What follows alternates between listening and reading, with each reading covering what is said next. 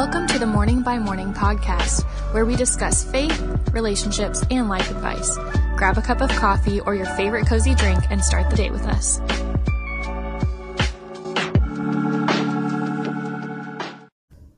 Before we start this episode, I just wanted to give a quick disclaimer. If this is the first time you are ever listening to this podcast, my name is Bailey, and I started this podcast with my sister-in-law, Olivia, who previously did all of our audio editing for us. And so I will just say, as a heads up, this episode is a bit more choppy than our previous ones because I am learning and I am working on learning to edit audio myself. So bear with me, it will get better, and I hope you enjoy the episode.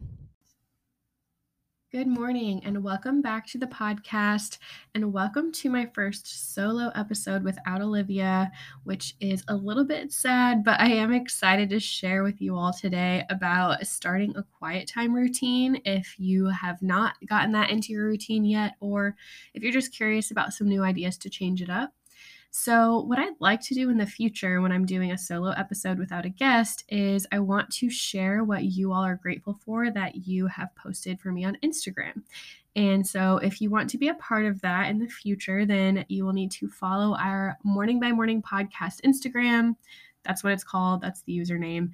Um, and I will post question boxes on the story to ask what you're grateful for, and you can share it there, and I will share on the podcast. I will not read your name unless you want me to. Um, but for today, my gratitude is I'm excited because I actually have a new opportunity developing in the works. Um, I don't want to share exactly what it is yet because it may or may not actually come together and, you know, be a new part of my life. But I am just excited for a new opportunity, and I have had several people who were very helpful in the process, and so yes, I will definitely share more about it if it actually happens, if it actually works out. But even if it doesn't, I'm honestly very grateful because I just feel like it was kind of a step in the right direction and an act of just trusting God to take care of it, and so yeah, I'm excited for that. But like I said, today, I just want to talk about starting a quiet time routine. And I guess to start off, I should just say what I mean by that. And some people might call it their devotion time or their quiet time or their time with God. But basically, in my mind, it just means I am setting aside time to meet with God, spend quality time with God, and to just seek His presence in my life.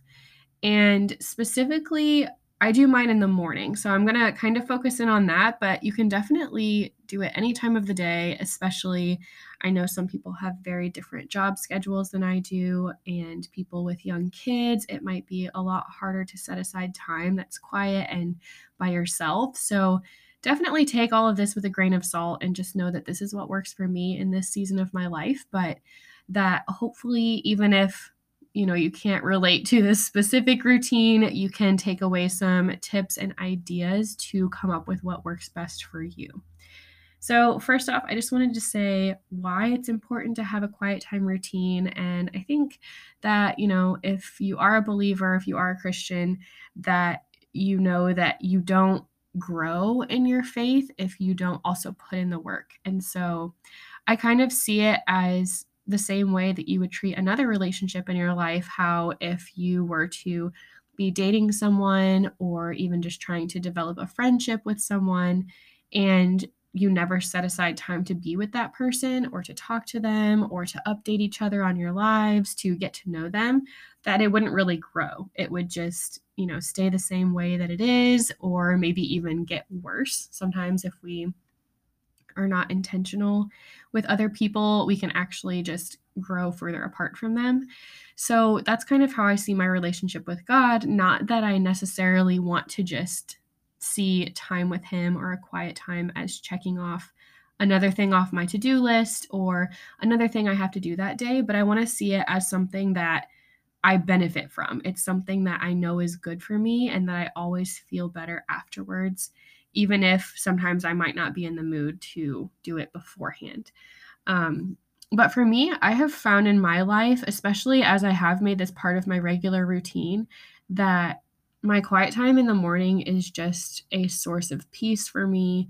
It's, for me, it's kind of, it's kind of showing that I am trusting God to help me get done what I need to get done in the day, because it's so easy to just say, like, I don't have time. I have all these things I have to do, especially in my current job. There's always stuff that I have to prepare before the day starts.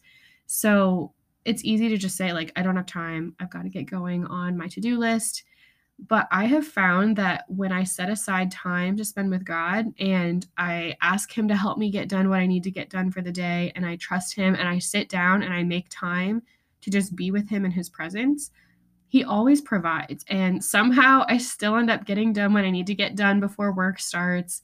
I always, you know, get there on time, and he takes care of that. I honestly feel like there's been times that God has slowed down time for me.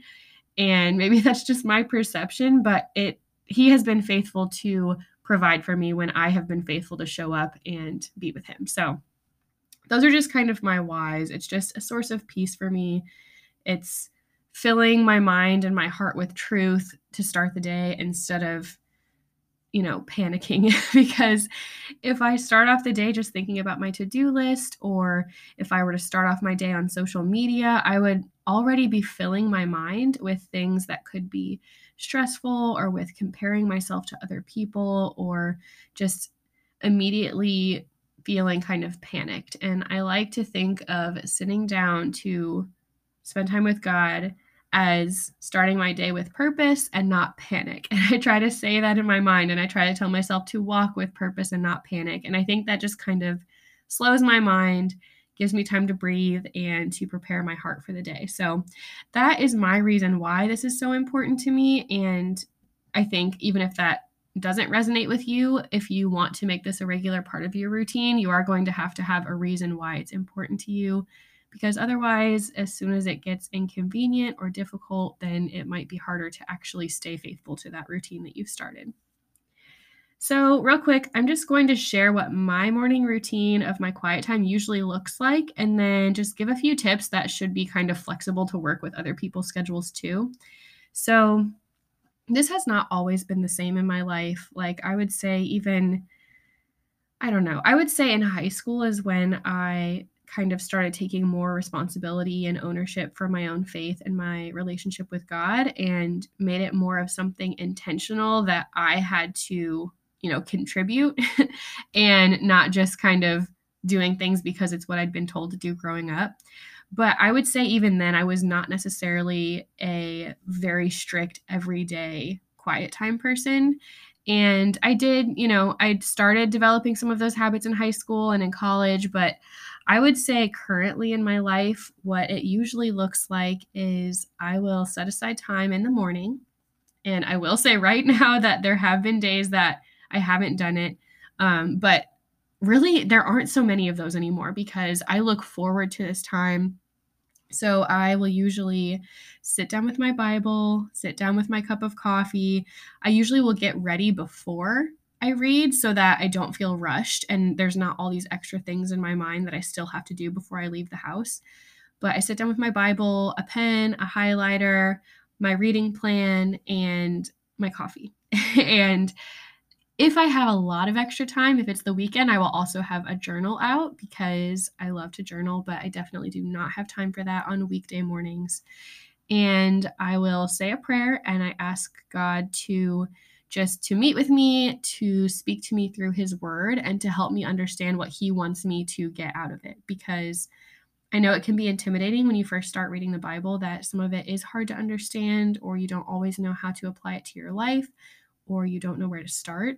And so I think just saying that prayer in the beginning helps to just remind you that, you know, this is God's word and that he can show you what he wants you to get from it. So even if you read a long passage and you just have one little small takeaway, that's fine. Or um, sometimes you might have a lot that you're taking away from it and you want to slow down and focus in on just a short passage um, for longer. But for me, I would say for the past several years, I have been on a routine of reading a chapter of the Bible every day. And there are some exceptions. There are some that are really long, and so I'll split those up into two or three sections. But if it's something that I can reasonably sit down and read in, I would say, I don't know, 10, or so minutes, fifteen minutes, then I will try to read a whole chapter. And I talked about this with Olivia a couple of episodes ago, but I am currently trying to finish a chronological reading plan. And I just found it online, but there's also chronological Bibles. And I am just reading one chapter a day in order of, you know, when the events happened. And I just recently finished the Old Testament and I'm starting the New Testament. So I say my prayer to understand, I read my chapter, and then I love to highlight in my Bible. I love to make little notes to the side of things that really just stood out to me. And that just helps me whenever I'm going back through my Bible later, or even when I'm in church and they ask you to turn to a specific passage. I think it's really cool to see the notes that you made before of what God spoke to you and what you learned about him. And I think that just helps it kind of stick in my mind more. But I will say I've done, I've tried to do the Bible in a year plan. I did not stick with it. I was overwhelmed. It was too much for me to read every day.